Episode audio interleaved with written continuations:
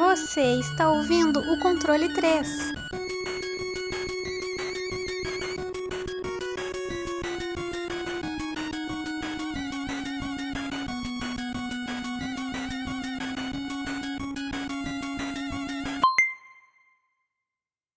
Boa noite!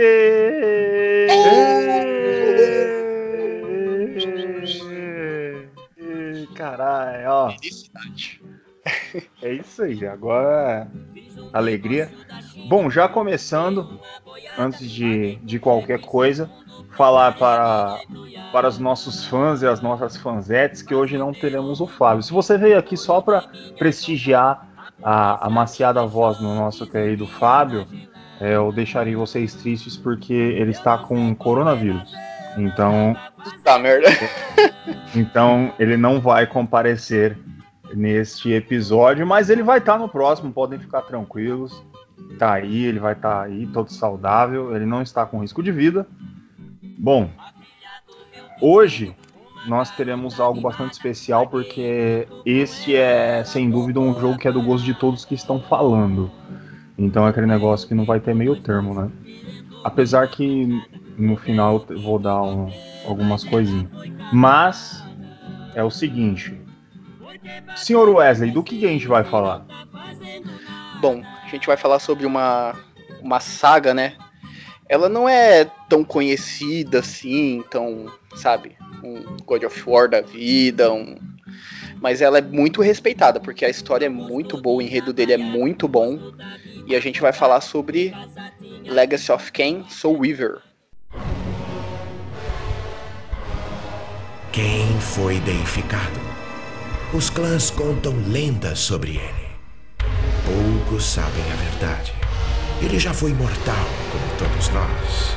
Entretanto, seu desprezo pela humanidade o levou a criar eu e meus irmãos. Eu sou Raziel, primogênito dos seus auxiliares. Eu o servi por 1000 anos. Estava ao lado de Kain e dos meus irmãos na aurora do Império. Juntos, formamos a legião que reinou em Nosgoth. O dom ainda estava presente. Nos tornamos menos humanos e mais divinos. Kain entraria em um estado de mudança e emergeria com um novo dom. Nossa evolução viria alguns anos após a do mestre. Até que eu tive a honra de superar meu senhor.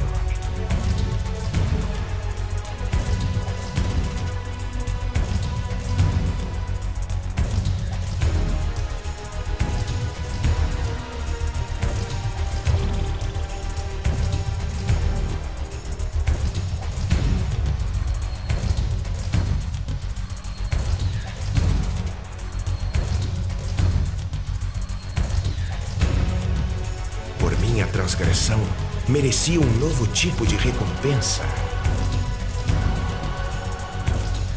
A agonia.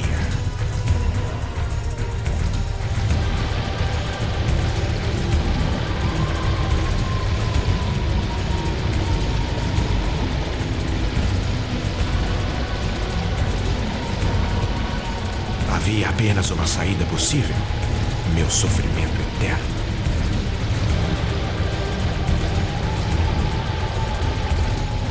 Eu, Raziel, fui condenado a sofrer o destino dos fracos e dos traidores, queimar para sempre nas profundezas do Lago dos Mortos.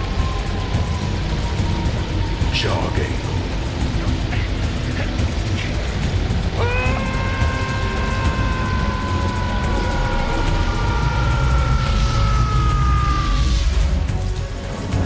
Girando, queimando em fogo insuportável, caí nas profundezas do abismo. Dor indescritível, agonia incessante. O tempo deixou de existir. Somente essa tortura e um ódio crescente pela hipocrisia que me condenou a este inferno. Uma eternidade se passou e meu tormento desapareceu, retirando-me do precipício da loucura.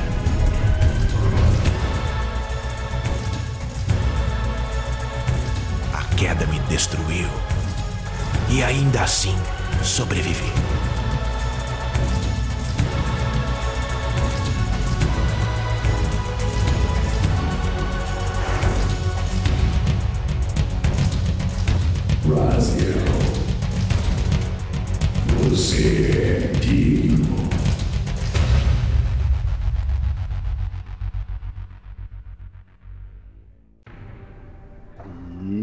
Aí sim, ó. Soul Reaver, não, para o Wesley não é um God of War, para o Gordo é melhor que ele. Sim, ó, sim, aí... para mim também. Pra mim também. Já estou colocando aí as polêmicas. Bom, antes de qualquer coisa, da gente fazer uma introdução normal, as pessoas têm que entender que pra gente falar de Soul Reaver, a gente tem obrigatoriamente que falar, nem que for um pouquinho, do jogo anterior, que é o Blood Omen, The Legacy of Kain. O porquê que eles trocaram depois The Legacy of Kain, Soul Reaver, a ordem que eles quiserem, aí é problema deles, mas o jogo Blood Omen, The Legacy of Kain, vai entregar a introdução de um personagem que é extremamente importante no Soul Reaver, que é o jogo de PlayStation 1, que, cara, porque muita gente que chegou e só jogou o Soul Reaver, só teve a oportunidade de jogar o Soul Reaver, não conheceu o outro nem depois e nem o um que teve antes, que é o que eu vou tentar falar, vai ficar na mente dele, né, falar, pô, esse Ken aí, ele é um filho da puta, esse cara, esse cabelinho branco estranho aí, puto vilão da porra aí, malvado. Não. Vou dar uma explanação.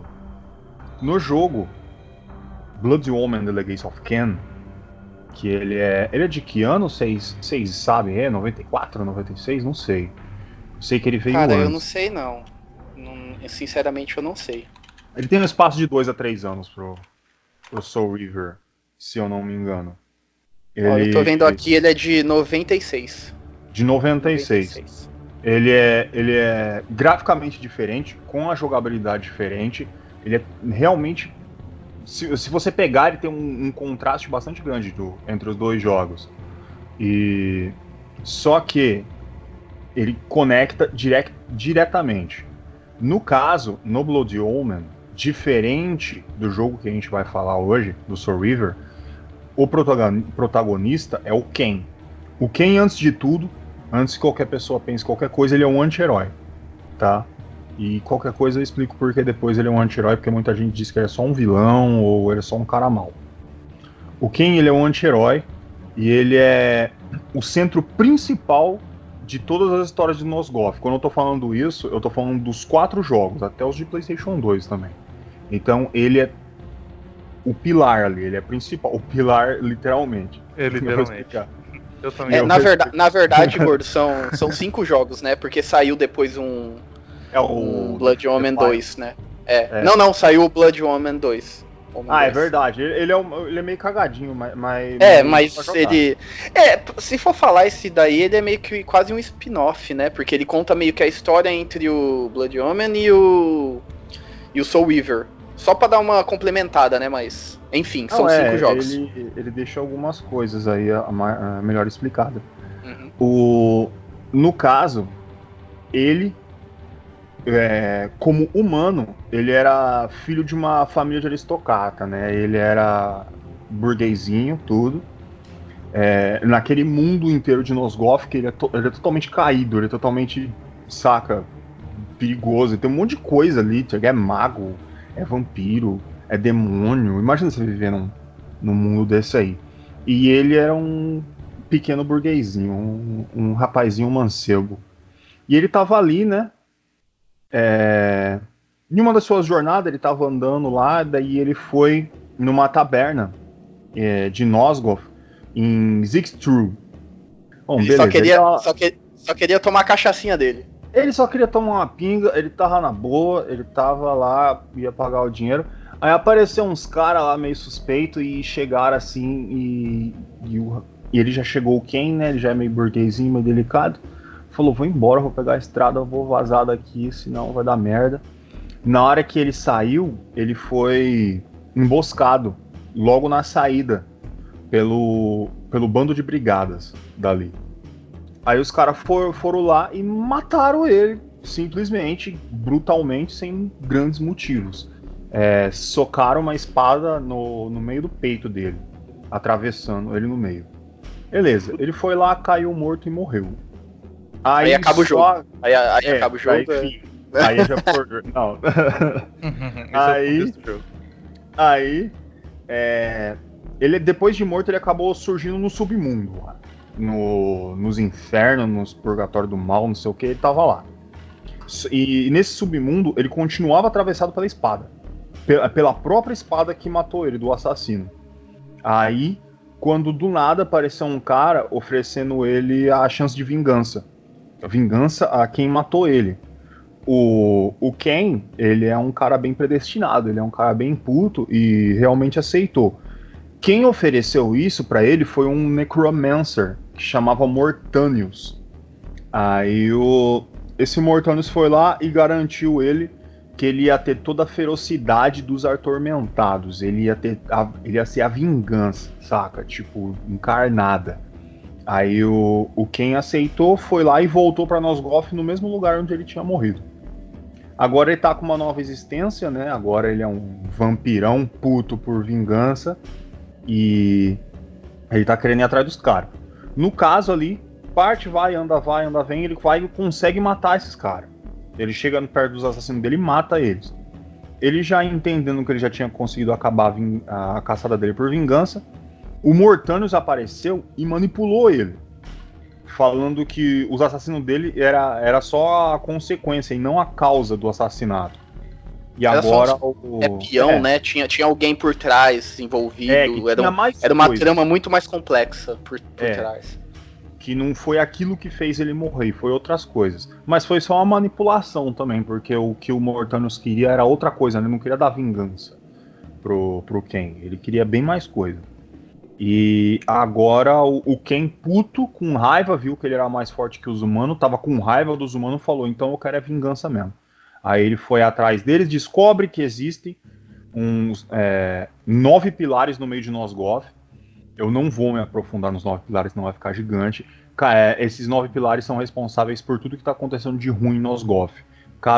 Eles são tipo um tipo de equilíbrio do mal ali, saca? E cada um deles tem o seu guardião. É tipo um selo, né? É tipo uma prisão. É um selo. Esses 9 pilares, cada um tem os seus selos e os seus guardiões. Para você destruir esses pilares, você tem que destruir esses guardiões. Ele descobre essa parada, ele continua a jornada dele. Ele anda por tudo que é lugar lá, vai ter horas e horas e horas de jogo, em que ele consegue destruir um pilar cada um. 1, 2, 3, 4, 5, 6, 7. Aí quando ele chega lá, ele tem a descoberta que um dos pilares era mais um outro cara, um outro pilar era o próprio Mortanius e o último pilar era ele mesmo.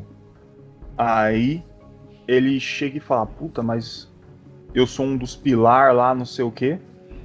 E aí a ele é elucidado que ele tem essas duas opções. Ele consegue trazer de novo a paz no mundo, tirando a todos aqueles pilares, ele se mata e acaba com os pilares e deixa as coisas acontecer, ou ele chega, e foi o que ele realmente fez, né, canonicamente, para conseguir começar o Soul Reaver, que ele simplesmente abraçou o vampirismo, odiar os humanos, e ele falou, porra, eu tô forte pra caralho, eu sou o bicho mais forte que tem aqui, ninguém mais manda em mim. Eu sou o dono dessa porra, eu faço o que eu quiser, agora eu que vou sentar aqui, eu sou os 9 pilar, eu que mando nessa bagaça. Só que também tem um outro detalhe, o Mortanius, ele também parece um vilão por ter manipulado, só que também não, o Mortanius, ele tinha a intenção de destruir os pilar, destruir a ele mesmo e fazer com que o Ken se destruísse. Só que o Ken foi lá e falou que eu vou destruir essa bagaça não. É tipo o final bom e o final ruim do jogo. Mas só que o final bom... Mas, não.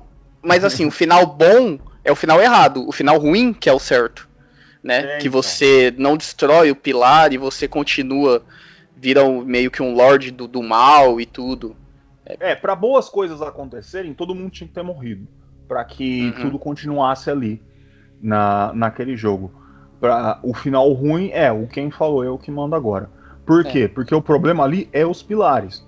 O que aconteceu? Quem aceitou o vampirismo, aceitou ser o rei da porra toda e o mestre, e que os vampiros iam dominar a bagaça, E eles, os pilares continuaram. Por mais que ele tivesse, enquanto ele tivesse, existiriam os pilares. Tanto que o trono dele é os próprios pilares.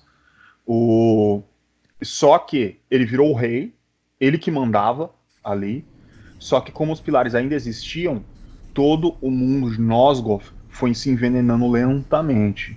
Até que ele começou a ver e perceber que o mundo que ele estava reinando não tinha mais nada, só miséria, fome e destruição. Mas mesmo assim ele continuou, porque ele não gosta dos seres humanos mesmo, e ele não liga muito.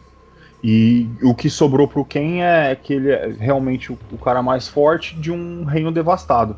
Aí, milhares de anos depois, começa o Soul Reaver, que daí eu vou jogar pro nosso amigo Chesco para explicar agora o que é realmente o início do jogo que a gente vai falar, o Soul Reaver. Beleza, vamos lá. Eu escrevi um texto aqui e eu vou ler ele, tá? 1 milênio se passou, né, desde que Lord Kain colocou sua capital nas ruínas pelos pilares de Nosgoth, como o Gord explicou aí, e começou a conquista do mundo, né, a partir disso. Seu primeiro ato foi recrutar as forças para o seu império. Mergulhando no submundo, Kain pegou 6 almas e assim deu luz aos seus tenentes, dos quais um deles era o Raziel, né, que é o principal do jogo. E assim rodaram o crepúsculo do purgatório e construíram 6 legiões de vampiros para se criar Nosgoth. A destruição dos principais reinos humanos era inevitável, né? Dentro dos 100 anos, a humanidade havia sido completamente domesticada. Para ter certeza, restavam alguns humanos selvagens espalhados pelo interior, agarrados à sua guerra santa sem esperança para livrar Nosgoth do flagelo dos vampiros. Eles foram tolerados e tornaram a existência dos vampiros mais desafiadora. Olha que filha da puta. Deixaram os caras vivos ainda para só de zoeira. Em Nosgoth, os vampiros podem sofrer mudanças que lhe conferem novas habilidades. Com o amadurecimento, seus corpos evoluem para uma forma superior. Kain era sempre o primeiro a evoluir, seguido de seus asseclas, que quer dizer pessoas que pagam pau, ou seus discípulos, né? Os capangas. No jogo falam que é seus filhos, né? É os descendentes, ou gente que tem a mesma linhagem, os mesmos poderes, sabe? Esses seis, eles são tratados como os filhos mesmo. Aí, vamos ver aqui isso. As séculos, tá. Até séculos mais tardes, Raziel, o primeiro e mais poderoso vampiro gerado por Kain, teve o infortúnio de evoluir antes de seu mestre, desenvolvendo grandes asas. Por tamanha audácia, o destino de Raziel foi selado. Ele teve os ossos de suas asas brutalmente arrancados por Kain e foi condenado à execução. Raziel foi arrastado para o local de sua punição eterna, o Lago dos Mortos, onde foi tirado por seus próprios irmãos. Para os vampiros de Nosgoth, a água pura é como ácido mortal, e assim Raziel conheceu um sofrimento indescritível, que quase levou à sua total dissolução. Após séculos no limbo, Raziel finalmente despertou em um lugar completamente estranho. Foi então que uma soturna voz chamou-se por seu nome. Essa voz apresentou-se como sendo uma entidade com muitos nomes, mas que não era seu inimigo.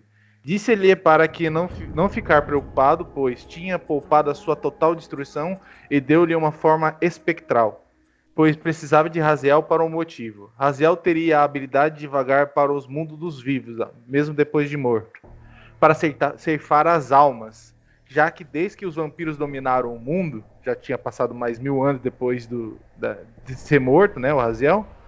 As almas ficaram mais escassas no mundo dos mortos, e assim o Raziel podia se vingar daqueles que mataram ele, né? Então, aconteceu mais ou menos o pacto que aconteceu no Blood Omen, né?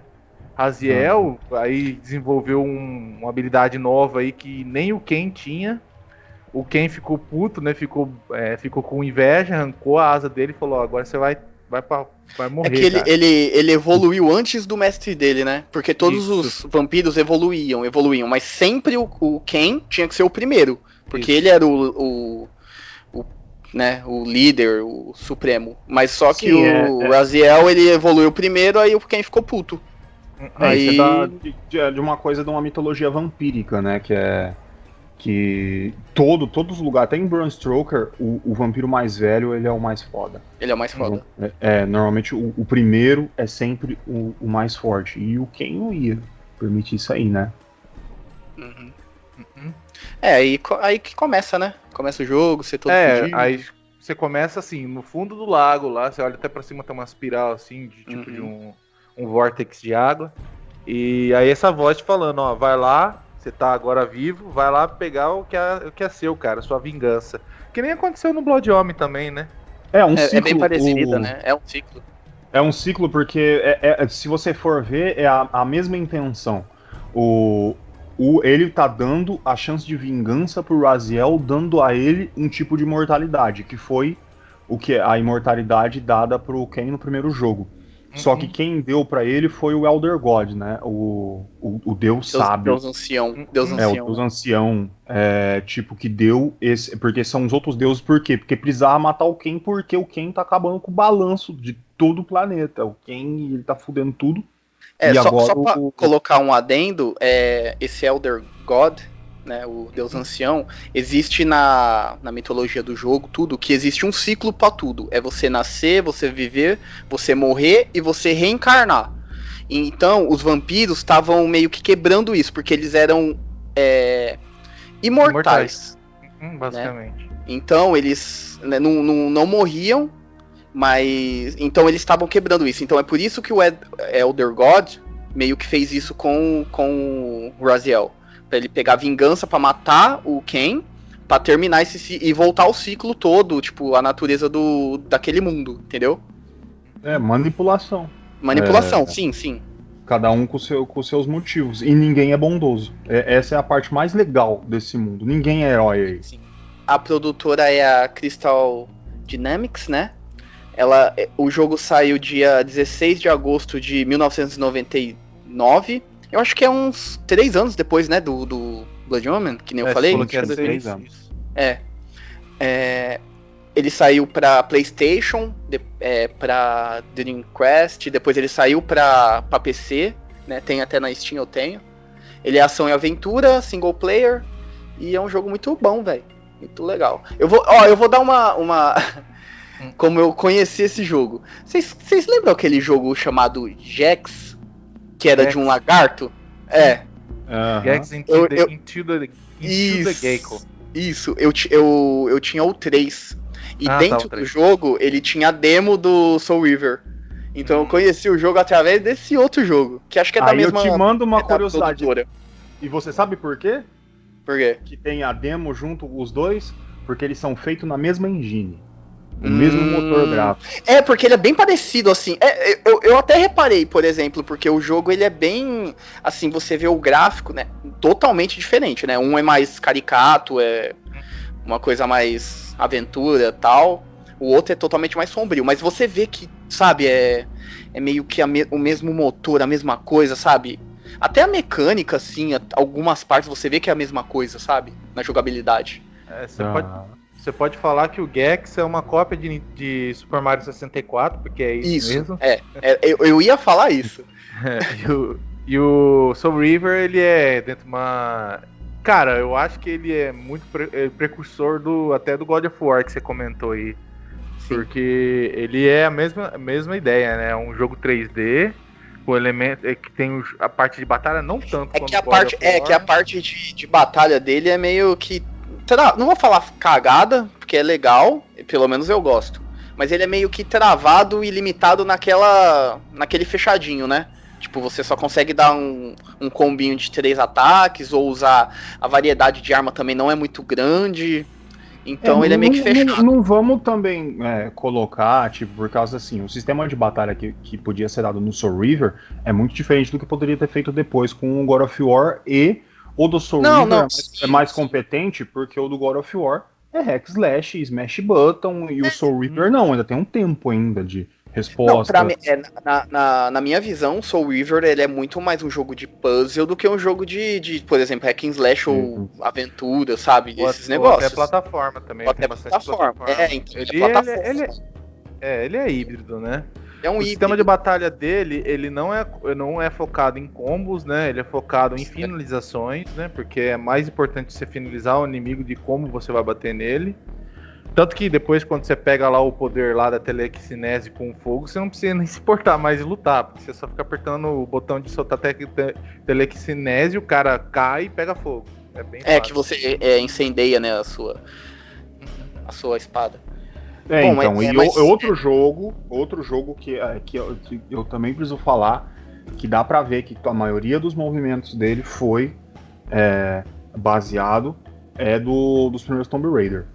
Uma coisa que eu ficava fudido, mas eu entendo que é a limitação do console, Mano, a movimentação dele era muito... Mano, me dava uma raiva desgraçada, velho. Mas eles tentaram arrumar isso. Não, eu sei que é do... Mas, tipo assim, ele não tinha... Porque hoje em dia, você tá acostumado nos jogos atuais, você tem aquele sistema de sensibilidade na hora de você andar. Entendeu? Então você começa andando devagar e vai andando mais rápido. Nesses jogos mais antigos, né, que a gente Play 1, eu não tô falando especificamente do Soul Reaver, que eu entendo isso, até o Gex tinha esse problema, de você dar o gatilho pra você andar e ele saia correndo. Então na hora que você tá no meio de uma plataforma, isso era horrível, porque você dava um gatilho, ele saia correndo e você caía. Você não tinha aquela sensibilidade que nem os jogos atuais. É que na verdade, na época eu acho que... Não sei dizer se é na época que saiu esses jogos. No analógico, quando saiu e se não, era implementado nos jogos. Não, era assim, os jogos... Muitos poucos jogos eram feitos para o analógico. A maioria era feitos para o normal, né? O digital. Então, o analógico, ele era mais uma meio que, entre aspas, firuca pra você jogar. Isso, tá ligado? Então eles não... a maioria não sabia usar o analógico. Eles não implementavam aquele negócio de você andar um pouquinho com o analógico, ele andava, ou se você apertasse mais, ele corria, entendeu? Eu entendo que isso é uma limitação e tudo, que nem eu falei, mas pra mim isso daí, velho, era uma raiva. Atrapalha. Eu entendo que era do jogo, então não tem porque nem como tirar mérito. A gente pode ter que colocar isso em dois planos, né? Tipo, a Tomb Raider também é digital, tá? O controle dela não tem analógico, porém... Tomb Raider, ela é tanque, né, o movimento do personagem, então você tem mais controle na onde ela pular, como ela vai pular, né? No Soul Reaver, ela é uma jogabilidade mais livre, lógico, por causa do sistema de batalha, né? Senão não ia fazer sentido. Então, ele peca um pouco nessa questão de você conseguir dar pulos precisos por causa disso, porque você tem um personagem mais descontrolado, em aspas, né? Só que futuramente foi corrigido, né, Se você pegar os jogos mais atuais aí, tem essa questão do analógico, então você consegue pular com mais precisão. Isso é que o Gordo também não gosta, a questão da automatização das coisas, tipo, você ficar só apertando o botão, o personagem faz tudo. Que nem o Devil May Cry, essas coisas. Batman também, o Batman Arkham, a série Arkham que eu adoro, é a mesma coisa, tipo, você aperta um botão só e ele começa a dar combo que nem um louco. E eu acho que o Ark é o mais automático de todos. Ele foi meio que o precursor, se você for ver. Aí depois é o Homem-Aranha, o novo que saiu, né, pro Play 4, mesma mecânica. Visualmente é bonito, mas eu entendo que ele é, tipo... não tem aquele desafio, que nem eu vou falar agora, é Dark Souls, tá ligado? Você saber, você tem que desviar, você tem que ter o time. Só se apertar um botão, ele vai dar os bagulho. Sim, tem diferença, por exemplo, tem alguns inimigos que você tem que fazer um negócio e outro, mas basicamente é aquele esmaga-botão, né? Então... Entendi. A gente falou bastante sobre a parte da batalha, né? A questão que tem... O jogo tem bastante quebra-cabeças, né?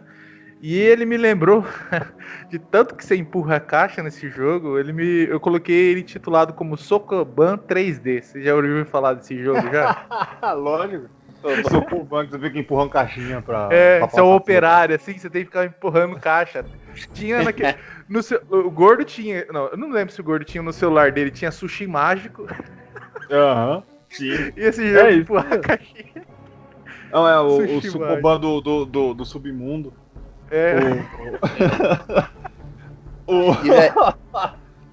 E mano, um negócio que a primeira vez que eu acho que eu joguei, que eu fiquei assim, nossa, esse jogo é muito foda, é a mecânica de você mudar de mundo, né? Você ir pro mundo espiritual e ir pro mundo material.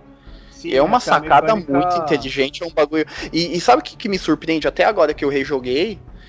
Que eu percebi ele não tem muito load, né? É tudo ali na hora e é tudo no... É, você tá lá no mundo. Ele é um dos que poucos usam o recurso de carregar logo todo o cenário e te jogar lá. Então tipo, você não vai... Meio que o mundo... É, que nem... Ele, querendo ou não, ele é um Metroidvania, né? Tipo, você tem um mundo meio que aberto. Ele só não pode ser colocado como Metroidvania porque ele não é 2D de plataforma. Não, sim, não, mas eu tô falando, a ideia de você tem meio que seu mundo ali, tudo, você pode explorar onde você quiser, mas ele é limitado a você ter o poder certo, sabe? Você ter que matar o chefe pra, por exemplo, ganhar o poder de escalar, você pegar um outro chefe pra você mergulhar, então você tem todas as possibilidades lá. E ele também é aquele outro jogo que, numa parte eu fico puto com ele, outra parte eu acho maravilhoso, que ele não faz você, que nem muitos jogos fazem, você se sentir um burro. Ele não te dá pega na sua mão e vai te ensinando o que você tem que fazer. Eu falo que eu acho de um lado muito bom isso por causa disso, e do outro lado porque tem alguns puzzles que, cara, se você não prestar atenção e você, por exemplo, eu joguei na época, eu era moleque, sabe, nem sabia o que estava acontecendo. Mano, ficava horas e horas até resolver um puzzle. É muito... Tem alguns puzzles que é difícil, sabe? É muito de você entender do que tá acontecendo, o que você tem que fazer. Até tem você perceber, que você tem, por exemplo... voltar, por exemplo, tem puzzle que você entra, que chega nessa parte do Metroidvania, de você não ter o poder pra você conseguir terminar o puzzle, mas você fica horas e horas tentando, até na hora que você fala, foda-se, eu vou embora. Aí você vai pra outro caminho e você tenta outra coisa e você vê que... Entendeu? Aí você pensar, acho que agora dá pra chegar lá. É, tipo assim, aí você... isso que é legal e que é ruim. É ruim no sentido, mano, é foda que pelo menos uma dica não teve. Eu acho que tudo tem que ter aquele equilíbrio, entendeu? De você ter, por exemplo, uma dica, alguma coisa, e você não ter tudo na mão. E eu acho que depende da proposta do jogo, pra formar assim. Tipo, ele dá meio que a mão pra você, assim, quando toda vez que você reinicia o jogo, ou você... Salvei, voltei, você sempre vai voltar no mesmo lugar, né? Lá no mundo espiritual. Aí você fala com o Elder God lá naquela pedra, né? Ele te dá uma dica de onde você tem que ir, mas ele não explica mais nada. Então, fica meio que... como que eu posso falar? Em aberto o que você tem que fazer. Ele te mostra, por exemplo, você tem que ir no norte, mas foda-se, você resolve que como você vai chegar no norte. Entendeu? Ele tem essas coisas porque eu não lembro, mas eu jogava bastante o PlayStation, cara. Tinha bastante jogo que era desse jeito mesmo, não tinha explicação. Eu lembro que até quando o pessoal falava daquele jogo, como chama aquele jogo de Resident Evil lá, só que é de espírito lá, o Silent Hill. Silent Hill. Olha que cabe que não, vai, continua, vai. Não vou nem falar nada. É a mesma coisa, cara. É o mesmo estilo de jogo. Não. Eu nunca joguei. É o Silent Hill lá. O Silent Hill lá, cara, eu lembro que os caras não conseguiam passar do jogo porque tinha um quebra-cabeça que não falava o que tinha que fazer. E pra você descobrir, você tinha que saber uma música americana. Não era um negócio de saber de literatura, cara, americana. É tipo, ali é realmente. Ali não dá. É o enigma do piano do Silent Hill na escola. Aquilo é desgraçado, cara. Aquilo não dá. Não dá pra você saber mesmo. Que isso aí eu acho que é um dos poucos que eu entendo se a pessoa fala que foi no YouTube ou alguma coisa, porque você precisa saber de literatura americana e você precisa saber de partitura de piano. O foda é pra pessoa que pegou na época, né? Não tinha YouTube, não tinha nada. A pessoa tinha que comprar uma revista pra ver. Tinha revista, cara. Revista, mas a pessoa tinha que ver numa revista, porque senão ficava lá travado. Como que você vai saber a literatura da inglesa, sabe? Então, eu passei, porque um amigo meu tinha revista, aí ele tinha o detonado, aí eu pedi pra ele a revista, ele não quis me emprestar a revista, mas ele anotou num papel pra mim. Puta! Não, mas eu falei, citei... tá bom. Eu citei esse exemplo porque você me falou isso, eu lembro até hoje dessa história.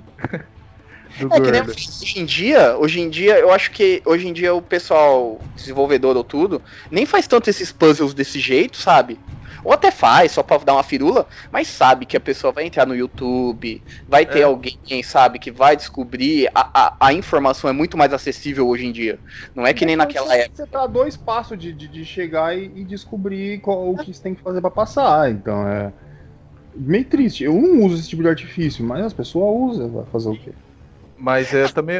Agora já jogando uma, o Dark Souls, ele já... Ele é meio que isso, né?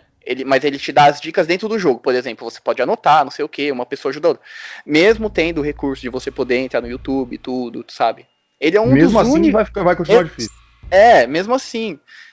ele é um dos únicos jogos que eu vejo assim contemporâneo que tenta colocar essa mecânica de você descobre do jeito que você tipo tem muita coisa secreta e tudo. A comunidade dentro do jogo pode te ajudar, mesmo você tendo esse recurso de YouTube e tudo, sabe?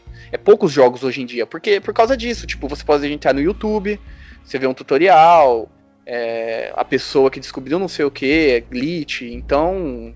Mas na época, isso era muito usado, né? Dark Souls e Minecraft, né? Andam lado a lado, assim. Porque Minecraft, o criador falou que os caras não descobriram tudo do jogo ainda não. Eu falei, caralho, mano, os caras levam uma vida inteira. Tem quanto tempo Minecraft? Bom, enfim, eu não vou ficar falando de Minecraft aqui. Só que faltava. Não, mas mesmo assim, no caso, o Minecraft não é um jogo ruim, não, mano. Eu não fico batendo nas pessoas. Eu não gosto de Battle Royale, mas na Minecraft eu deixo as pessoas, as crianças mexendo nos quadradinhos dela, tá lá feliz. A gente fugiu totalmente do assunto. Não, mas tá bom, é divertido, eu gosto assim. Mas voltando, eu vou falar um negócio que no sistema de batalha quando a gente tava antes, que tinha todo aquele negócio de... a gente acaba correndo na plataforma, não consegue, acaba caindo ou pulando. No caso, isso, que foi, eles também entendiam que isso acontecia no sistema de batalha. Que a sensibilidade do negócio dificultava o sistema de batalha. Você acaba tentando bater no cara, bate do lado, bate do outro, não consegue acertar ele. E por isso eles fizeram o sistema de lock-on. Que é pra você conseguir focar no inimigo e conseguir bater exclusivamente nele. E utilizando isso, eles foram fazendo telecinese, jogar as pessoas, os negócios lá, porque eu acredito que na hora que eles estavam fazendo a programação, devia estar difícil até pra eles conseguir matar os inimigos. Mano, tá? Se os caras fazem o bagulho pra facilitar, porque tava difícil até pra eles. Então. Mas ele é meio cagado, velho, falar a verdade, porque tem uma hora... É a câmera. Na verdade é a câmera. Mano, tem hora que a câmera não dá, velho. Mas não, eu falo pra você, você vai ficar puto comigo agora. Não. Mas eu acho que a câmera dele é ruim, mas você consegue consertar, cara. Eu entendo. No Shadow of Colossus eu não conseguia consertar, cara. Eu ficava tão puto. Eu entendi, mas eu acho que ela é pior, na minha opinião, ela é pior do que o do Shadow. Tipo, não, ela é muito mais descontrolada. Então você tem que controlar manualmente. Entendeu? Que vocês têm que lembrar uma coisa... que o Shadow of the Colossus ele é aberto no céu, montanhas, então a câmera tem um círculo muito maior de movimento. O Soul Reaver é em lugar fechado, então a câmera vai ter uma sensibilidade muito maior, ele é muito mais rápido. Eu tô justificando que o Tiesca fala reclamando da câmera Shadow of the Colossus aí. Vamos lá. Que a gente tava falando da jogabilidade, né? Já falou da batalha, empurrar a pedra, vai começar a falar do chefe? O que vai falar agora? Calma, peraí, daqui a pouco o Wesley fala do chefe, fala da música dos efeitos sonoros dele, que é muito interessante porque ele meio que é uma parte... Isso eu acho legal, ele foi meio que migrado do Blood Omen, continua o mesmo clima sombrio, saca? Você percebe pela música os acontecimentos, exatamente, gótico, um negócio meio catástrofe mesmo, você sabe que tá tudo fodido, e isso se acompanha pelos jogos, e os dubladores também, dublador sempre o mesmo. Eu nunca vou esquecer aquela, mano, é muito foda, que você já tá no comecinho, aí tem o cara falando, oh my god, sabe, o jeito que fala, mano, é muito da hora, que é bem no comecinho, que na hora que ele chega, acho que no primeiro reino lá, que ele vê o jeito que tá tudo fudido, ele fala, oh my god! Sei lá, o jeito que o cara fala, mano, é muito foda. Que é outro negócio, né? O Ken, ele foi ver o Raziel, ele também foi atrás do clã dele, né? Pra saber se esse negócio de asa ele tá aparecendo. Então ele fudeu com tudo, tipo, na hora quando o Raziel voltou, ele falou, caralho, ele fudeu todo mundo, bicho. É, porque o Ken não tem dessa, não. Aí que ele ficou mais puto ainda. É, ele falou, agora eu vou matar esse viado. Daí... Aí começou. E na parte de negócio de dificuldade, eu adoro isso, mano. Eu adoro quando o jogo não me trata como se eu, sei lá, tivesse retardo, mano. Porque muitas vezes eu fico muito puto, cara, quando eu tô jogando e o jogo para pra me passar um tutorial. Cara, isso me deixa puto. E eu adoro, por exemplo, no caso Soul Reaver e outras coisas, que ele simplesmente deixa fluir. Ou que, ó, quando o jogo para pra te mostrar um tutorial é porque o jogo é falho. A pessoa que fez o game designer, ela é incapaz, porque o level design do jogo tem que ser o tutorial. Você tem que aprender em cima das dificuldades de alguma coisa. O Soul Reaver faz isso certinho no começo. Mostra a plataforma que você tem que pular, como você tem que planar pra chegar do outro lado. Ele simplesmente fala, ó, aperta isso e isso que você faz isso. Pronto, acabou, agora é com você. Já te falei o que você tem que fazer, foda-se, se vira aí. Que é essa parte que eu gosto muito no Soul Reaver. E não tem como não negar que o Soul Reaver tem uma porrada de dificuldade. Mas é que nem o Wesley falou, não, na época é o que tinha, mano. Não dá pra fazer melhor do que isso aí, não. Sim, não. Ele é o precursor desse tipo de jogo, cara, pro tipo 3D, com batalha. Porque eu lembro quando... Não, né? No inteiro, ele não é o predecessor, porque vai ter muito jogo de... Ah, cara, você vai achar até jogo de PC antigo que vai ter um personagem central no meio, em terceira pessoa, que bate nos outros. Isso aí você vai achar bem mais. O que ele iniciou, o Soul Reaver, é fazer esse sistema em um mundo muito grande, muito aberto. E meio que é dois mundos, se você for ver, né? Porque você tem o seu mundo espiritual e você tem o seu mundo material. Então isso vira meio que ele tem um mapa gigante multiplicado por 2. Porque cada coisa, entendeu? Ou seja, ele deixa que você faça todo esse tipo de coisa em um mundo muito grande, em um mundo de exploração. Isso aí é ele. Porque mesmo o próprio Tomb Raider é mais focado em pular para outros lugares do que realmente ter batalha, ter coisa sangrenta, chefões grandes, que também tem lá, mas não é o foco do Tomb Raider. E o foco do Tomb Raider é total exploração também, né? O Tomb Raider tem fase, não é a mesma coisa. Então, mas assim, antes disso, eu acredito, sinceramente, e isso na hora que a gente for dar as notas, eu vou falar e muita gente que vai estar ouvindo vai ficar brava comigo, mas o Soul Reaver, ele foi incapaz de trazer aquilo. Os caras estavam com a mente muito à frente do que o console e a mídia podia dar. Podia, né? Então, ele estava pensando mais alto do que aquilo. E mesmo assim foi muito competente. O Soul Reaver foi um puta de um jogo. Porque se você for pensar, né, em tudo que o Soul Reaver é um jogo de Play 1, tá ligado? Tem muito jogo de Play 4 que não tem essa ideia, sabe, central. Que assim, não tem o mesmo toque, sabe? O mesmo toque, o mesmo bagulho de... É muito, muito surreal. Por isso que quando eu perguntei pra vocês da questão dele ser o precursor, porque, cara, de todos os jogos de Play, de Play 1, né? Eles não dão esse mesmo fio de modernidade, vamos dizer assim. Então, o Soul Reaver, ele tem uma jogabilidade mais moderna do que a geração dele, cara. É muito interessante esse aspecto dele. Ele entrega bastante coisa pra quem tá com o controle na mão. Ele dá bastante opção. Mudar mundo, sistema de batalha, de jogar, de finalizar inimigo e essas coisas. Então, ele, puta merda, ele é muito competente nisso. Com o que ele tinha... pra entregar, ele entregou. Tipo, não segurou nada. Falou, vamos tentar fazer isso dessa forma. Eu então, lembro que ele chega ao máximo do console, porque mesmo eu lembro, eu joguei agora no emulador tudo. Vocês podem até falar que por causa de emulador. Mas eu lembro que na época que eu jogava no Play 1, tinha a hora que ele dava uma engasgada. Porque ele chegava ao máximo do console, sabe? Você via que era uma coisa que ele tava... É que nem aqueles PC velhos, você tentando jogar aquele jogo atual. Vai, não vai, vai. Você vê o frame saindo. Você vê o frame. Tipo, ele ficava mesmo frame a frame. Tinha hora que, por exemplo, eu acho que tava tipo 10 FPS, 15 FPS dentro do console, sabe?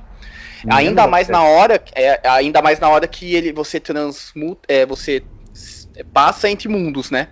Que ele dá aquela girada na mão, que tudo muda, não tem load, é tudo em tempo real. Aí você vê o frame cair violentamente, tá ligado? Mas é. Então você vê que os caras tentaram jogar no máximo. Tenta batalhar na frente do portal dos clãs ali, que é aquele mundo aberto, que tem uns 3, 4, e lutar ali, você vê os frames caindo violentamente ali. Mas é por quê? Porque os caras foram ambiciosos mesmo. E era muita coisa mesmo, o sistema de batalha dele é muito legal, pegar a lança no chão, sair... Pegar a lança, o mais legal que eu gostava era você chegar... Ele tinha até que um sistema de stealth meio... né, assim, mas você chegar de longe, jogar a lança e numa só já matava o cara. É, empalava os malucos mesmo. É, muito da hora. Ah, o sistema de stealth dele é quase nulo, né? Só uma observação. Se você estiver bem de longe e conseguir jogar alguma coisa, aí você mata com hit, né? É pra preencher botão. É. Falar, vamos fazer ele agachar e andar quietinho. É pra você não cair na plataforma, né? Se você estiver agachado, você não cai na plataforma. É, você chega mais na pontinha ali e vai tranquilo. E os chefes? E os personagens? Então, existem 5, né? São os 4 irmãos, que você pega 4 poderes. Ele é...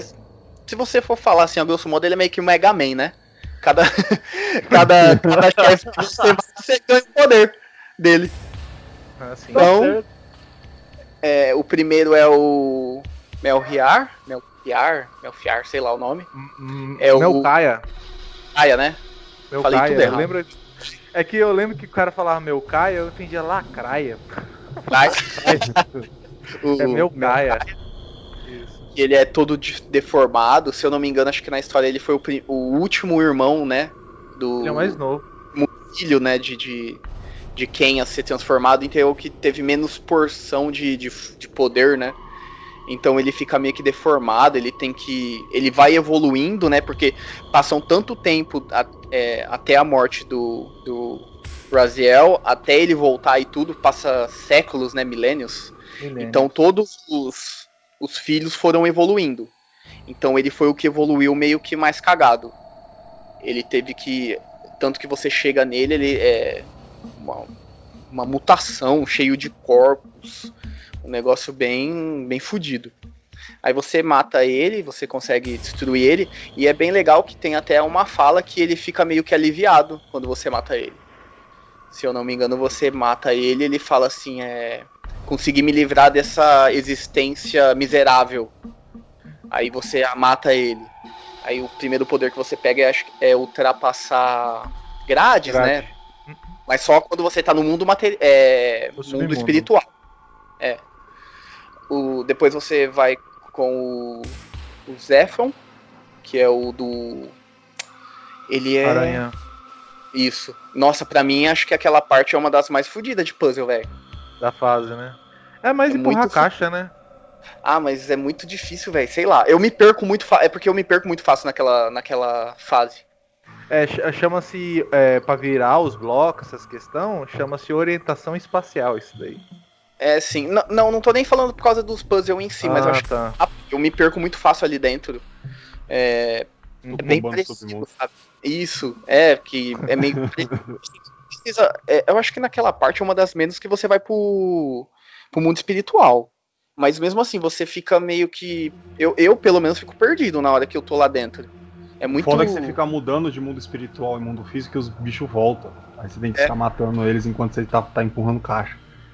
É, isso que é foda, velho.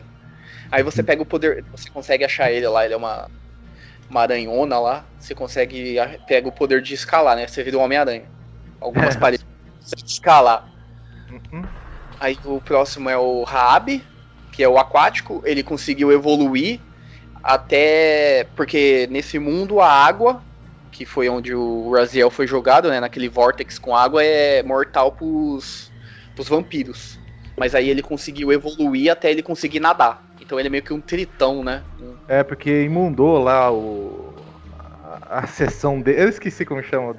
A parte lá deles imundou tudo. Aí ele... Todos eles é assim, né? Toma conta de algum tipo de malefício aí do ar, aí alguma coisa. E eles se tornam... Eles evoluem. A aranhona, né? Que é o segundo... Ele meio que invade, acho que é um templo. Então ele meio que fica recluso, se eu não me engano, na história fala isso. Que ele foge pra ficar lá e ele consegue evoluir em volta, né? Do que... Mas é tudo... É sobre o que tá em volta deles, né? Então do Rahab é a água. Ele conseguiu, mas só que ele é muito vulnerável ao à luz, né? Fogo, luz. Você consegue matar ele com a luz, né? Que sai do... Você tem que, se eu não me engano, você tem que quebrar umas vidraças. E isso aí, entre a luz, você consegue matar ele. Só uma informação sobre essa palavra Rahab, não sei como que fala, porque é um R no começo, né? Rahab. Em hebreu significa prostituta, não sei por que eu consegui falar. Significa, em egípcio é mar ou oceano, mas em hebreu é prostituta. Vai entender, só queria dar essa informação só. Fica aí a informação. Aí você mata a prostituta, que dá água. Você consegue nadar depois, né? Depois você abre a sereia, mas não, a sereia não chega a dar, né? Só é encanto pro cara pra... Tá cada vez melhor isso aqui. Aí você consegue agora nadar, né? Porque antes você caía na água, você voltava pro mundo espiritual, mas agora você consegue nadar. Aí você abre um leque de possibilidades dentro do jogo que é fantástico. Aí você começa a caçar tudo que você não conseguia afundar. Isso. Eu acho que depois que você passa desse terceiro, aí que você pode ir atrás de todas as coisas que você não conseguiu pegar. Porque ele tem meio que umas magias que você consegue soltar, aumentar a vida, aumentar meio que a mana, né, pra você soltar essas magias. Depois que você pega esses três, você consegue fazer meio que tudo.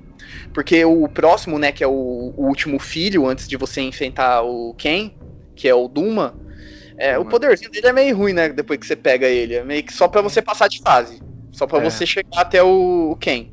Mas pra você descobrir como você tem que matar ele, fi, é um trampo. Eu fiquei também bastante tempo enroscado nele. E é o único cara que quando você vai pro mundo dos mortos, ele também vai. Com vocês aconteceu isso também? O primeiro também vai. Não, o primeiro? Ele vai. Ah, então nem... Ah, é porque eu matei ele sem ir pro mundo dos mortos. Então. Se você vai pro mundo espiritual, ele vai junto. Tanto que você... Ele também... Ele ultrapassa grades e tudo no mundo material, mas também no mundo espiritual, quando ele vai, o primeiro ele ultrapassa também. Eu acho que é o dois. Tanto que o terceiro, a prostituta da água, eu acho que ele não vai, eu não lembro agora. Prostituta da água. Não vai não, porque eu caí bastante na água. Ele não aparece. Não, some, né? E o Zephon também não, porque eu tive que também... Eu também lembro que você vai e ele aparece aqueles espíritos voando, né? Isso. Até você voltar. Uhum. Enfim, voltando agora pro Duma. Mano, é um trampo demais, porque eu acho que é o único que você tem que andar meio que o mapa pra você descobrir como você vai matar ele. E tipo, se você sai correndo, tem uma hora que ele para... Aí você sai correndo, ele some, aí você tem que voltar lá pra onde ele tá, pra você pegar ele de volta. Você tem que... É meio um cachorrinho, você tem que ir chamando ele, né? Uhum. Até você chegar lá na parte que você mata ele. Aí depois a última parte é o Ken, né? Que você acha ele lá na máquina, né? Que aí já é o final. É estranho que você não enfrenta o quinto irmão, cara. Quem que é o quinto irmão, velho? O quinto irmão, ele foi cancelado no jogo. Na verdade, tem um quinto inimigo que não chega a ser o quinto irmão, mas você consegue pegar um quinto poder, que é você soltar aquele projétil com a Soul Reaver. É um subchefe, né, basicamente. É um subchefe. Ele é um subchefe. Ele é o protetor da tumba, né? Que aí já começa os spoilers. Começa spoilers não, né? Que o jogo já é datado, mas aí já conta toda a história do jogo. Você começa a se aprofundar, né? Então, o Tiesco chegando nesse ponto... Deixar, só pra avisar aí, mais uma das curiosidades, não vai ter nada de prostituta, é que existe um quinto irmão, que é o Turel, só que no jogo ele acabou sendo omitido. Os developers lá, eles decidiram só tirar do jogo e deixar do jeito que tava com os quatro irmãos. É porque você tem aquela parte que você chega e vê todos os sarcófagos, eu acho, todos os caixão, né, dele.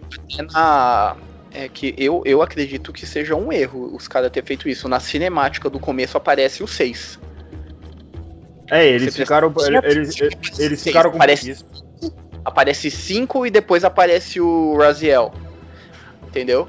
Aí e depois eles ficam interminados. É, até no túmulo também. Isso, aparece no túmulo também.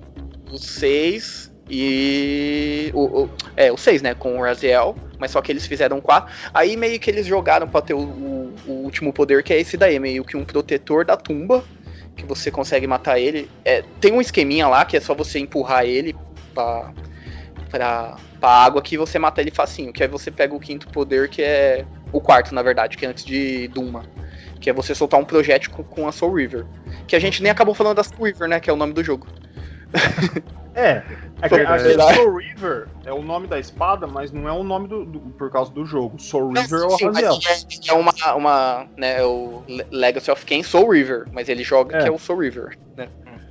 Que é a espada forjada, né? Isso já vem do Blood Omen, eu não vou entrar em detalhes, mas ela é forjada, que ela foi usada pelo Kain para conquistar tudo que ele conseguiu, né? Então ela é quem empunhava a espada, tanto que tem uma parte no jogo que fala. Eu acho que é aquele espírito daquela mulher que te ajuda, né, depois que você enfrenta o Kain a primeira vez, que ela fala que toda vez que alguém via o Kain, toda vez que o Kain empunhava a Soul Reaver, era morte na certa aos seus inimigos. Então, tudo meio que em volta da Soul Reaver, né? Tanto que a primeira vez que você enfrenta o Kain, o Kain dá uma cacetada no C, que a Soul Reaver quebra em pedaços e você consegue pegar ela no mundo espiritual. Ela se funde a você, né? Ao Raziel. Toma uma espada tão forte do Kain que a espada funde no C do negócio. Porque vocês... pelo que entendi, você e espada são mais ou menos a mesma coisa, né? São caçadores, é isso que eu ia falar. A espada não chama Soul Reaver. O nome da espada não é Soul Reaver. Soul Reaver é o título dado ao Raziel pelo Elder God, que é Reaver, a tradução assim mais apropriada. Reaver é tipo ceifador, catador de almas. Soul Reaver. Você é o anjo da morte do cara lá, do Elder God, do bichão da água lá, que fica se balançando e fala grosso. Ele te dá esse título. A Soul Reaver aí vai ser uma arma portada por você. É tipo Soul Reaver, existência da arma Soul Reaver só na mão do Raziel. Mas ela já é dado o nome mesmo com Kain. Porque até no Blood Omen ele pega e ela é Soul Reaver, o nome é Soul Reaver. Mas sim o que o Gordo não é o nome da espada. E você. Não, mas ela é titulada. Mesmo no primeiro jogo ela já tem esse nome. Soul Reaver. Eu sei, Ed, mas é o que eu tô falando. Eu só tô complementando. O que você falou tá certo. Ela vira mesmo a Soul Reaver quando o Raziel se funde a ela. Que aí sim ela é mesmo a entidade Soul Reaver, né? Sim, aí é porque é o que é o presente do Elder God lá. Fala, pega essa porra aí, agora você vai bagaçar. Isso é mais explicado nos próximos jogos, né? Não é nem tanto nesse primeiro. Não, isso aí tem coisa que explica até depois dos Play 2. É. Bom, e aí, vocês querem falar o final? Hã? Pode falar que eu não sei. Não, o final é assim. Pode falar, Tia, pode falar o final. É, que no final você vai lá, encontra Kain de novo dentro de um templo do tempo. E lá que você tem... Vocês sabem o nome daquele velho do tempo? Eu esqueci o nome dele. Enfim. Então o velho do tempo lá... Eu tô tentando lembrar, mas eu não lembro. Tem um cara do templo lá, que ele controla o tempo, e tem um templo dele. Aí quando você chega lá no final do templo, você acha o Kain. O Kain vai lá, ajusta o relógio... É o Morpheus. Ele é o tecelão do tempo. Isso, Morpheus. Aí, você chega lá no final, tem lá uns 3 relógios, você vai fazer... Mesmo quando você enfrenta a primeira vez com o Kain, você tem que esperar ele aparecer, vai lá e dá uma porradinha. Espera ele aparecer do outro lado, vai lá e dá uma porradinha. O último chefe também é a mesma coisa. Vai lá, ele aparece, dá uma porradinha, ele vai lá, ajeita o relógio pro infinito. 2º andar, vai lá, dá uma porradinha, ajeita o relógio pro infinito. 3º andar, vai lá, dá uma porradinha, vira pro infinito, cria-se um portal, ele entra, aí o Raziel, esse filho da puta, vou pegar esse desgraçado, vai lá e acaba o jogo. continuou no 2. Ele é sempre uma sequência do... Todos os jogos é meio que um jogo só. Uhum. Não tem aquela pegada de... E eu acho legal isso daí, velho. É legal. É aquela pegada de você...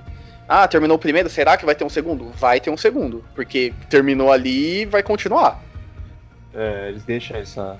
sempre aberto à continuidade. Até no Defiance tem abertura. É, mas aí no Defiance que eu achei no final, eu achei que eles deixaram mais em aberto se era o final ou não, né? É. Só não vamos dar spoiler, porque aí já é pra outro episódio. É, então aí já é demais. Mas no Defiance que eu achei que eles não fizeram, porque eles não fizeram que nem os outros, né? Porque o do Soul Reaver do 1 pro 2 é óbvio que vai ter alguma coisa. Aí do Defiance, do Defiance eles deixam meio que, será que vai contar, não vai contar, terminou ali, então... Tanto era óbvio que a equipe ia fazer o Soul Reaver 2 pro PlayStation 1 e acabaram passando pro PlayStation 2 mesmo. Aí então... mudaram pra plataforma futura. Eu acho que a gente pode dar as notas, né? A gente fechou, né? A gente falou sobre história, jogabilidade, descrevemos um pouco sobre a jogabilidade, falamos do chefe e o final. A gente pode descobrimos a tradução de Rahab... Rahab, quando você vai xingar alguém. Só Rahab. Só Rahab do cara. Bom, é o seguinte, vamos dar as nossas notas. Wesley, que nota você dá para esse lindo joguinho? Bom, a minha nota... Vou falar um pouco antes, né? Sempre bom justificar por que essa nota. Primeira vez que... Eu sempre coloco na minha mente, não é essa vez que eu jogo por último, mas sempre a primeira vez que você pega pra jogar, né? Que eu acho que é o certo, sabe? Não é você julgar sempre a... Porque a pessoa, sempre que você pegar um jogo, sempre julga ele pelo começo. Aquela surpresa, sabe? Aquela impressão que você teve. Não vai colocar depois que você teve uma experiência futura com outros jogos, entendeu? Porque se eu fosse dar a minha nota hoje, ia ser diferente do que eu fosse dar uma nota na minha primeira experiência, entendeu? O jogo me impressionou muito nessa mecânica de você mudar de mundo. Acho que foi a coisa que te deixa mais vidrado, sabe? Meu, você consegue mudar de mundo e tudo muda ao seu redor, sabe? Pilar mudando, a temática, o ambiente, tipo trilha sonora, inimigo. Então ele meio que te deixa com a sua mente explode, sabe? Tipo, caramba, olha o que tá acontecendo. E eu não vi em nenhum jogo de Play 1 alguma coisa parecida. Se existir, vocês podem me corrigir, entendeu? Mas eu, assim, não vi nada assim que faz você meio que... E tudo em tempo real. Isso que me impressionou também muito. Que você via que não era tudo carregado, demorava, mudava, sabe? Era tudo muito dinâmico, muito rápido, muito... Mesmo forçando ao máximo o videogame. A mecânica de batalha dele, que nem eu falei, pra mim é simples, mas ela é boa, ela entrega o que ela pode e se propõe. É muito bom você bater nos caras, empalar, é uma coisa deliciosa, é até uma terapia você começar a empalar monstro. Terapia gostosa, saudável. Bate, tá, e mete uma lança no meio da goela dos caras, mano, é da hora demais.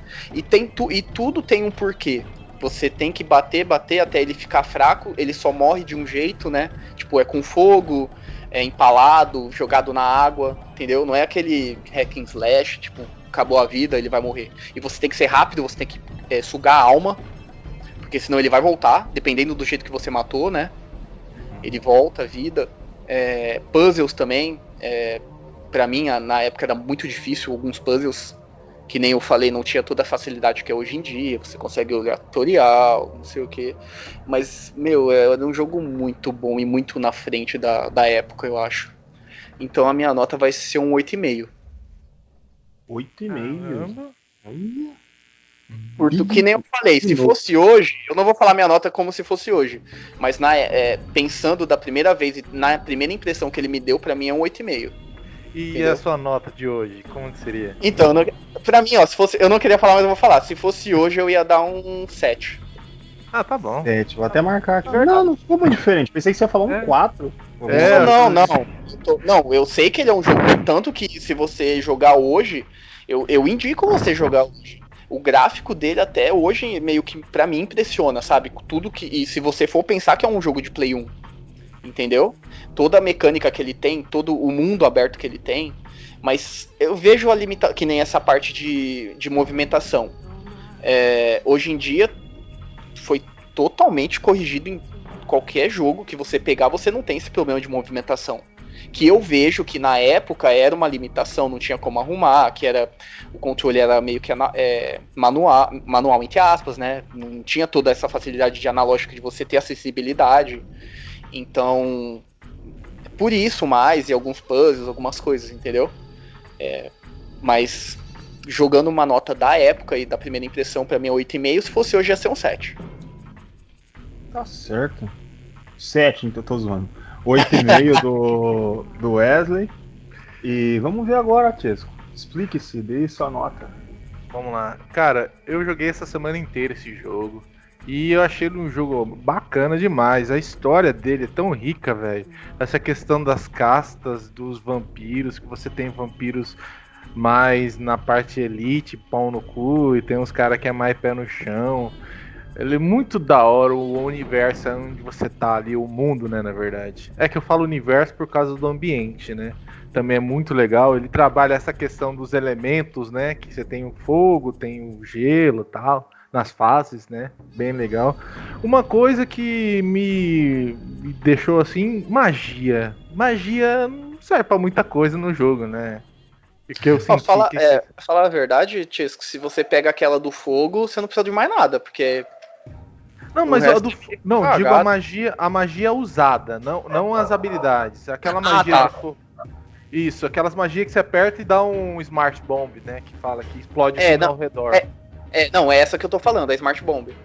Que você aperta select, né? E você escolhe a magia e ela solta, sabe? Não, então, mas eu nem usei, cara. Nunca usei pra algum outro inimigo. Ah, sim, não, mas eu só tô... completando assim, se você tiver, por exemplo, a do fogo só, que ela é a mais forte, não precisa de mais nada, porque o resto é meio que variação, sabe? Então, é isso que eu observei, sabe? Que o jogo não precisa das magias, na verdade, porque você consegue muito bem. Eu joguei sem as magias. Eu joguei no PC, né, que é diferente de vocês que jogaram no Play, né? Não teve nenhuma travada, porque é computador. Mas me deu uma saudade de jogar jogos antigos de computador, hein, cara? Como trava, como crecha. Toda hora, você tem que ficar voltando. Tem vezes que até agora o Windows 10 tem que reiniciar a máquina, porque ele trava a tela, você não consegue mexer mais em nada. O Windows 98 que é o pica. O Windows 10 é... Bom, enfim, isso aí não tem nada a ver. Vamos lá, vou voltar para a nota. Mas é um jogo muito boa, a história é muito rica. Tanto que eu vou baixar o antecessor dele para jogar também, que eu gosto bastante. E é um jogo que erra em algumas coisas, mas é uns erros que você pode justificar eles, porque era um jogo muito à frente da época, cara. Um jogo lançado para PlayStation 1. Os gráficos que ele tem, que não é gráfico feio não, é um gráfico bonito, bem detalhado. Tem as questões da jogabilidade toda digital, né? Você não tem os recursos do analógico aí para te ajudar na questão de movimentação do personagem, quando você precisa de mais precisão. As batalhas dos chefes são muito engenhosas, elas não são baseadas em atacar o chefe em si, você tem que usar o ambiente para conseguir matar eles, que eu acho muito legal também. Então o jogo ele tem bastante desse aspecto de aventura, de você explorar o local, depois vem um aspecto de você... o quebra-cabeça, né, que tem nas fases... E por último, a batalha, né, que é o que peca um pouco mais. Assim, tem a parte da plataforma de ser mais difícil por causa da questão digital, mas aí é um travamento eletrônico na época, né? De tecnologia da época. Mas, cara, eu dou 7,5 pra Soul Reaver, cara. É um jogo bacana. É um jogo que você consegue jogar e te dá vontade de jogar sequências, porque é cliffhanger que chama? Acho que é cliffhanger, né? Bom, enfim, eu não quero falar difícil. É um jogo que puxa pra você jogar os outros, vai. Eu não sei o termo e quero ficar usando também, é foda. Não, mas ele é um jogo base, da história. Tanto que ele é o mais difundido, né? Tipo, as pessoas conhecem mais o Soul Reaver 1. Né? Pra depois as pessoas pegarem e conhecer a franquia inteira. Porque na época saí em todas as revistas, cara. Foi muito bem. Assim, na época que eu lembro, cara, eu vi a capa com aquele jogo. Foi bem anunciada, ainda mais aqui no Brasil, né? Eu lembro que ela foi publicada pela Eidos, não foi? É. Então, ela foi incorporada a Crystal Dynamics. Ela foi incorporada pela desenvolvedora. O primeiro jogo, o Blood Omen, ele foi feito pela Silicon Knights. Então, ela foi incorporada na Crystal Dynamics e aí foi publicada, e aí começou a virar uma coisa maior, entendeu? Mas é isso aí, cara, que no Gordo falou, né, da Silicon Knights, né, até aparece no começo do jogo, né, Silicon Knights e depois Crystal Dynamics, né? É, mas aparece os dois. É um jogo, cara, que você joga e você quer saber mais sobre a história, porque o jogo, pra mim, quando eu joguei o Dark Souls, o Soul Reaver, cara, ele puxa você pra aquele mundo, porque ele não vai explicar tudo que tem ali. Você vê vários detalhes, tipo o irmão desaparecido que não aparece no jogo, ou o motivo do Ken ter feito tudo aquilo, porque quando ele destrói a espada em você, ele dá risada, fala, nossa, parece que era isso mesmo que ele queria. Ele queria te atrair pra isso, entendeu? Mas aí a gente só vai saber nos outros jogos, então é um jogo bacana, cara. Eu dou 7,5, eu acho que eu posso encerrar por aqui. Não dá nota. 7,5 aí, Tiescão. Justo. 7,5. Bom, agora eu vou dar umas porradas, né? É o seguinte. Por que eu não posso dar uma nota alta pro Soul Reaver? Apesar de ser um clássico, se a pessoa me chegar e falar assim, Ô gordo, eu comprei um peixeixo. Tô querendo baixar um jogo aí pra me jogar aí. Que eu posso... Eu falo, ó, cara, eu vou mandar uns 8 novos jogos e no meio dele eu vou colocar o Soul Reaver, porque o Soul Reaver é um jogo bacana, é um jogo divertido. Mas o Soul Reaver tem duas coisas. Primeiro, ele depende do Blood Omen. Uma pessoa que for jogar só o Soul Reaver e não procurar nada sobre o Blood Omen, ele não vai pegar a história na sua essência. Não vai entender. Não tem jeito. Ele não vai conhecer a história do Ken, não vai conhecer tudo aquilo que ele passou, o mundo que tá ali, como que chegou até aquele ponto, por mais que tenha algumas poucas explicações ali no começo, no meio e do fim do jogo, você não vai conseguir entender totalmente essa essência.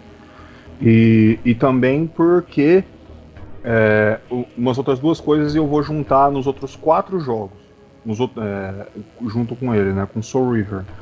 O Raziel, para mim, Igor, Gordo, eu que tô falando. O Raziel, ele é um protagonista pior que o Ken. O Ken, ele é um personagem com uma essência muito maior, o que faz com que o jogo, no caso o Blood Omen, seja pra mim melhor que o Soul Reaver, o que eu já não consigo dar mais uma nota mais alta. Soul Reaver também tem falhas de execução e essas coisas, que nisso eu entendo. E quando eu falo falha de execução, não é pelo esse negócio de jogo datado. Pra mim não existe jogo datado. Isso não existe pra mim. Tem gente que sim, que joga um jogo mais atual, aí vai e pega um outro com uma mecânica de 15 anos atrás e não consegue jogar ele. Fala, nossa, eu não consigo. Não, eu nunca tive esse problema aí. Gordo, eu acho que é o que eu falei, né? Você tem que ter aquela na sua mente a ideia do que você jogou a primeira vez, sabe? Não é você querer comparar o que tinha anteriormente com o que existe agora. Sim, isso não que a minha só nota isso. E não só isso. Uma outra coisa que tem, por exemplo, pra mim, que o que fica datado com o tempo, não é o jogo, não é o gráfico, não é a jogabilidade. É o tema. É o tema que se fica datado. Datado quando ele se satura. Por exemplo, o que fica datado pra mim não é a jogabilidade dele, que é pior do que todos os jogos que saíram depois de 2015, não é isso não fica datado, isso aí faz parte daquele jogo do Soul Reaver, e sim o tema. Por exemplo, o tema zumbi, ficou saturado pra cacete, mas ele funciona sempre, e eu já não consigo mais jogar jogo de zumbi, por isso que jogo, por exemplo, que nem The Last of Us, pra mim não passa do 6. Agora, no caso do Soul Reaver, é o seguinte, ele é muito competente naquilo, mas na própria franquia dele, ele ainda não é o melhor jogo. Na própria franquia, ele tem o Soul Reaver 2, que tem no PlayStation 2, ele é mais competente. Você vai ter o Defiance, ele ganha do outro Blood Omen, onde tem o Ken. Eu acho que o erro da Crystal Dynamics, da, no caso da Silicon Knights, que nem mexe mais com isso, eles sempre usaram o melhor que eles podiam com o personagem Raziel e o pior que podiam com o Kain. Se eles tivessem tudo, o melhor que eles podiam com uma história com o Kain, aí a gente teria um jogo acima, um jogo que é realmente clássico. Se eu chegasse lá, fosse falar pra mim ser diretor, eu ia falar, beleza, vamos pegar só o Kain, vamos pegar a história dele e vamos jogar tudo que a gente tem aqui. É assim que eu faria o jogo. Pra mim, então, no caso, o Soul Reaver, por causa de todo esse tipo, apesar que pra mim ele é um clássico, ele é um jogo obrigatório do PlayStation, pra mim ele tem nota 7. Então, espero que eu tenha me explicado bem aí pra chegar a esse ponto de nota 7 aí, né? Sim. Porque eu sabia que se eu chegasse, eu falasse, 7 porque eu quero, e a pessoa ia falar, ele não gosta. Não, eu adoro o jogo. Que nem eu falei, né, Gordo? Ó, eu coloquei a minha visão na época, tanto que a minha nota, se fosse hoje, ia ser meio que essa, né? Uhum. Porque você vê outras experiências. Eu tentei colocar minha nota na minha visão de quando eu joguei, que eu era moleque, sabe? Uma coisa que é meio que impressionante, entendeu? Mas acho que tudo que você falou eu assino embaixo, é isso, entendeu? Depois que você vê, que você entende e conhece, entendeu? Sim, sim. E outra, é que aquele negócio, por mais que tenha as limitações, se você prestar no plot da história do Soul Reaver 2, você vê que ele é melhor mesmo. Você vê que tem mais coisa, né? É um mundo muito mais vasto e que eles enxugarem algumas coisas. Só que eu vou repetir, o jogo Soul Reaver, ele é obrigatório. Não é porque ele é um jogo com uma nota mais baixa que ele não tem que ser jogado ou que ele seja ruim. Pra mim tem jogo que tem nota mais alta que ele, que eu não quero jogar. Não é do meu feitio, e eu amo Soul Reaver, conheço todo o plot, a lore e a história do jogo inteirinha. E bom, vocês têm mais alguma coisa pra falar? Vocês querem me xingar também, não tem problema. Eu tô de boa. É só concluir que então, que Soul Reaver é uma DLC, pronto. Isso! Você matou, meu amigo, você matou. Aí, ó, falando. O Soul Reaver é uma DLC do jogo principal, que é com Kain. Isso, é isso que eu queria falar. Ô Wesley, pode colocar lá na descrição, na capa. Se as pessoas reclamar, fala que fui eu. A gente vai falar sobre Soul Reaver, a DLC de Legacy of Kain. Bom, é isso. Vamos se despedir aí. Pode começar, meu querido Wesley. Bom, aqui foi o Controle 3, né? Aqui quem falou foi o Wesley. Bom dia, boa tarde, boa noite, dependendo do horário que você tá ouvindo a gente. E tchau. Aqui foi o Francisco. Boa madrugada, criançada. Aqui é o Fábio. E... ia dar uma... Não, não tô zoando. Aqui é o Gordo. Aqui é o Gordo. A gente deu uma xingada hoje, mas é porque vocês têm que conhecer um pouco mais da... que a gente não vai falar só bem de tudo, por mais que a gente ame, né? Bom, fiquem aí com paz na sua noite, nas suas manhãs, escutem a gente nas terças, na quarta, na quinta, a gente está no Spotify, nossa, eu ia falar meio inglês, meio chique, né? Spotify. Estamos no Spotify, no Deezer, e também a gente tá... Castbox, a gente tá em um monte de lugar, eu já nem tô me decorando, o YouTube, a gente tá muito chique, iTunes, rapaz. Nós tá em tudo. iTunes, nós tá chique demais. Site, nós tá no FI, tá no site, pelo amor de Deus. Ó, www.controle3.com.br, vamos lá, conheçam a gente, e esse foi o Controle 3, uma boa noite.